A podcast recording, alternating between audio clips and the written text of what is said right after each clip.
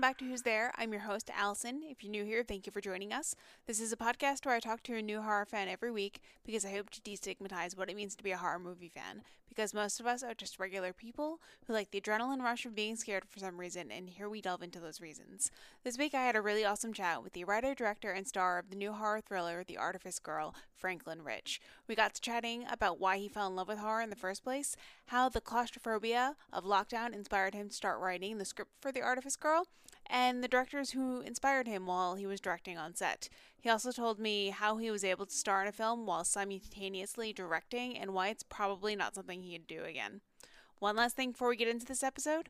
If you love the show and haven't left us a review on iTunes yet, I'd be so grateful if you could take a second to rate and review it on Apple Podcast and subscribe to our feed wherever you listen to us. Thank you to everyone who's already left us a review. It's so appreciated as it really helps people to find us. I think I rambled enough, so let's get into my brief but juicy chat with Franklin Rich.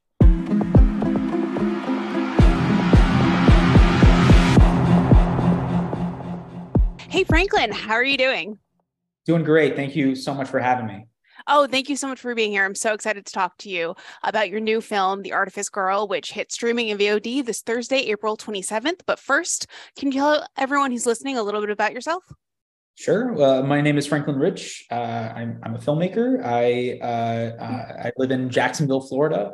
I grew up uh, kind of getting into film at a very young age through stop motion animation, then started making short films with my friends in high school, uh, started making uh, lots of short films all throughout uh, in and out of college and uh, in, in my spare time. Uh, and then, you know, kind of wanted to, the, the goal was always to eventually make a feature film. And I was lucky enough to to make uh, the Artifice Girl with uh, with with my team of people that I had I'd worked with on several other projects, and uh, it's been a, a very exciting year uh, ever since. Awesome. So the first thing I always ask everyone who comes on is, "What is your favorite scary movie?" this is great. I love this question. All right, so uh, so so so I've, I've got too many answers for this. The, the answer that I'm going to go with is uh, funny games. oh wow. The, yeah, that's uh, maybe not a conventional answer. I do still maintain though that as uh, uh, you know, kind of uh, it, it might be like a, a posh film, you know, artiste answer, but I think it's one of the scariest movies I've ever seen. Um, that's not to say that I don't love uh, classic horror movies like like Halloween and Scream and Alien. Um, and I'm a big fan of the the classics like Rosemary's Baby uh, and and The Shining, obviously. But uh, but funny games to me is a is a like absolutely terrifying concept, and partly because of how grounded it is. Uh, it it's just something that could happen to anybody. Uh, there's uh, you know just being held hostage and psychologically tortured by two uh, very polite men in polo shirts. Yeah. Yeah. Um, have you seen the remake? Yeah, that I think I, I want to clarify. Yes, the the remake, not not the original. Uh, as much as I, I, love the original, but I do think that the remake, just because it, it's uh, it, it's definitely more polished. Uh, I mean, and it's it's it was still Michael Haneke who who uh, directed it, and he did it shot for shot, line for line, pretty much exactly the same. But Tim Roth and Naomi Watts are incredible, as are the other actors in that film. So uh, yeah, I do want to. Yeah, good. Thank you for clarification, though. I do. I, I will say that yes, the remake. Awesome. I haven't seen the original, but I actually own the the remake, and I think I think it's really good. It's really um, um, uncomfortable, and it was it was shot in the town next to mine. So no way, really? Yeah, yeah. So that's fun fact. What? Wait. Uh, so where are you located then? Because I'm not sure where it, where it was shot. I'm. um. It was uh shot in a town that's uh, on the no- north shore of Long Island. Oh no, kidding! Long yeah. Island. Okay, that makes sense. Yeah, yeah. I live in New York City though, so Gotcha, yeah. Gotcha. Yeah. So how did you first fall in love with the horror genre? Oh man. So uh, it, it, was a uh, a rocky relationship for for a while. I'll be I'll be perfectly honest. I was uh, as a child I was terrified of everything. Um, I was I was crippled by by fear as a little kid. Um, I I was I remember watching Murder on the Orient Express, the original, not not the remake with Kenneth Branagh. The original uh, I watched at a very very young age, and uh, I I couldn't sleep for days for nights uh, because of the the scene where everybody comes in and stabs the one guy. Uh, uh, so I know that wasn't really a horror film, but uh, from there I, I I had always been very kind of uh, trepidatious around horror films, but rediscovered kind of a, an, an affinity and a, and a, deep love for them uh, as as an, a, a, teenager and adult. Um, yeah, I think there was just something about I, I love the idea of being able to um, to to to in, incite a feeling or a sensation that a person has never experienced before, and I, that's why I, I, love horror films that are uh, you know cerebral and uh, you know uh, psychological, um, especially you know ones that don't rely heavily on on jump scares, ones that can really kind of make you feel a certain way uh, just through the the art of of film and the use of uh, everything that that medium uh, involves. So yeah, I, I think uh, like I'm trying to think of like horror films that really kind of sparked my my interest when when growing up. But you know, definitely Rosemary's Baby. Uh, I remember that one kind of just that one I, I loved a lot. Uh, Psycho, uh, some of the Hitchcocks. Um, yeah, The Ring. I remember the original Ring was was a big one for me too. Uh, that that one kind of blew my mind, I think, and and it was one that I, it made me scared, but also I just wanted to watch it again, uh, which which was a, a new sensation. The Japanese version or the American remake? Yeah, the the, the Japanese version. Okay. I, I, love the American remake, yeah. and I love Gore Verbinski. Um, but yeah, Ringu, the uh, the original. Nice. One last question before we get into talking about uh, the Artifice Girl. Why do you think that people who seem perfectly sane love the horror genre? uh, ooh, yeah. Uh, I guess uh, either catharsis or uh, you know, uh, what's the line from Alice in Wonderland? We're all mad here. Uh, you know, I think, it, you know, I, I feel like horror in is is similar to comedy in, in that it's kind of like a like a cultural safety valve almost. It's a, a way to kind of explore ideas that would otherwise be uncomfortable or uh you know inappropriate to to like talk about in in like the real world. And and lets us kind of uh tap into that that curiosity that that maybe um, that kind of morbid curiosity uh, about those ideas. Um, I think that's it's fascinating. It's a that's a great question. I love that. Uh, I don't know. I think maybe the people that are that seem the most sane and the most perfectly normal are actually maybe the people that are just hiding the most, uh, the, the most repressed um, uh, troubles or issues or curiosities. I don't know. Everybody that I know that's like a horror aficionado, aficionado is like a, a genuinely wonderful human being, you know?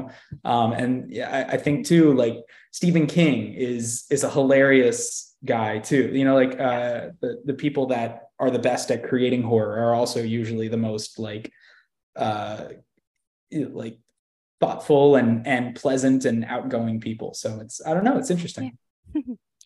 so, your newest movie, The Artifice Girl, will already be out on streaming and VOD by the time this comes out. And I watched it last week. It was so interesting. It wasn't at all like I thought it was going to be. I sort of thought it would be closer to you know, like a Megan or a Chucky, but I was so wrong. And in addition to um, writing and directing it, you were also the protagonist or, you know, the inventor of the Artifice Girl, if you could call her a girl at all. Um, so, for everyone who's listening, can you tell them a little bit of, about what the Artifice Girl is about?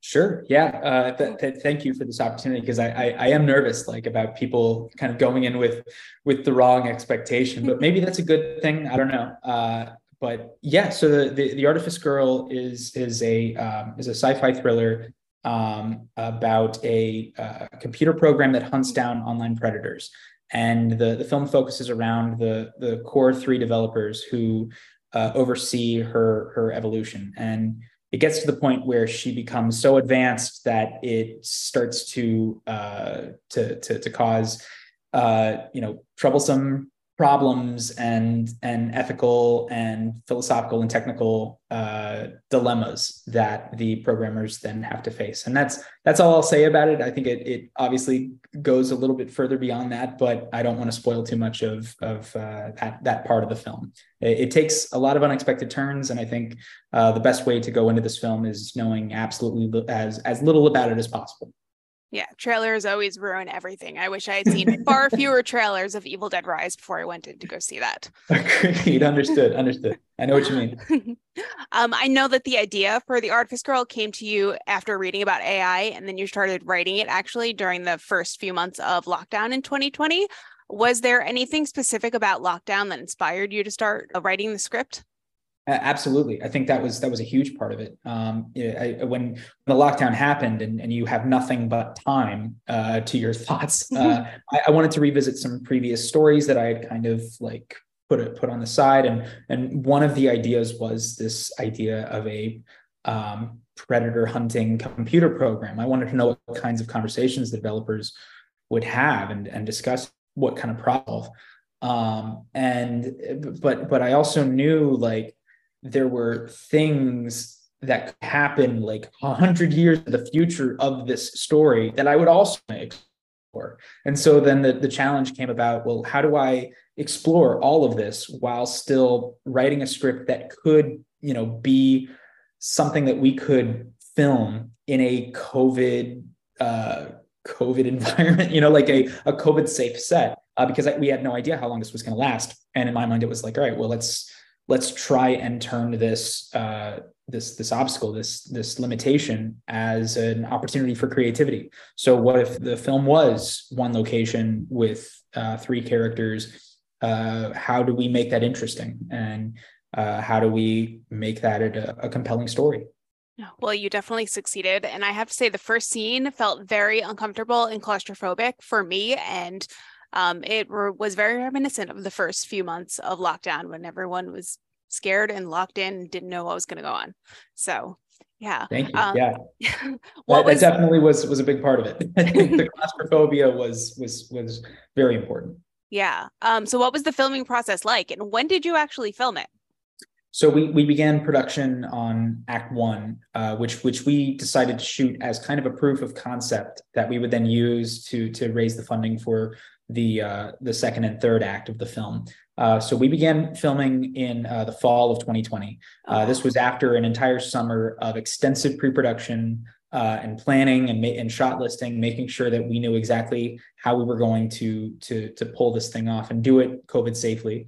Um, and uh, we we had lots of rehearsals over Zoom with the cast, which I think was super helpful because this was a very dialogue dense project. Um, and yeah, we we uh, began shooting in the fall of 2020, and I think the first act was shot. Uh, each act was about five days of production, um, and uh, yeah, it was it was exciting and, and a little terrifying. Um, we even though it seems like a relatively simple kind of setup, it was actually very complicated the way that we had to uh, make sure that everybody was social distancing, and you know we had this uh, we had this other character that um, I'll try to keep this relatively spoiler free, but there's a character that appears on a TV screen for a large part of of the of the film, and and we wanted her uh, to be on the screen and, and interacting with the characters in real time. So we had to kind of build a second set and have like a live feed into the into the room. So there was there was a lot of kind of complexity to the set, um, and uh,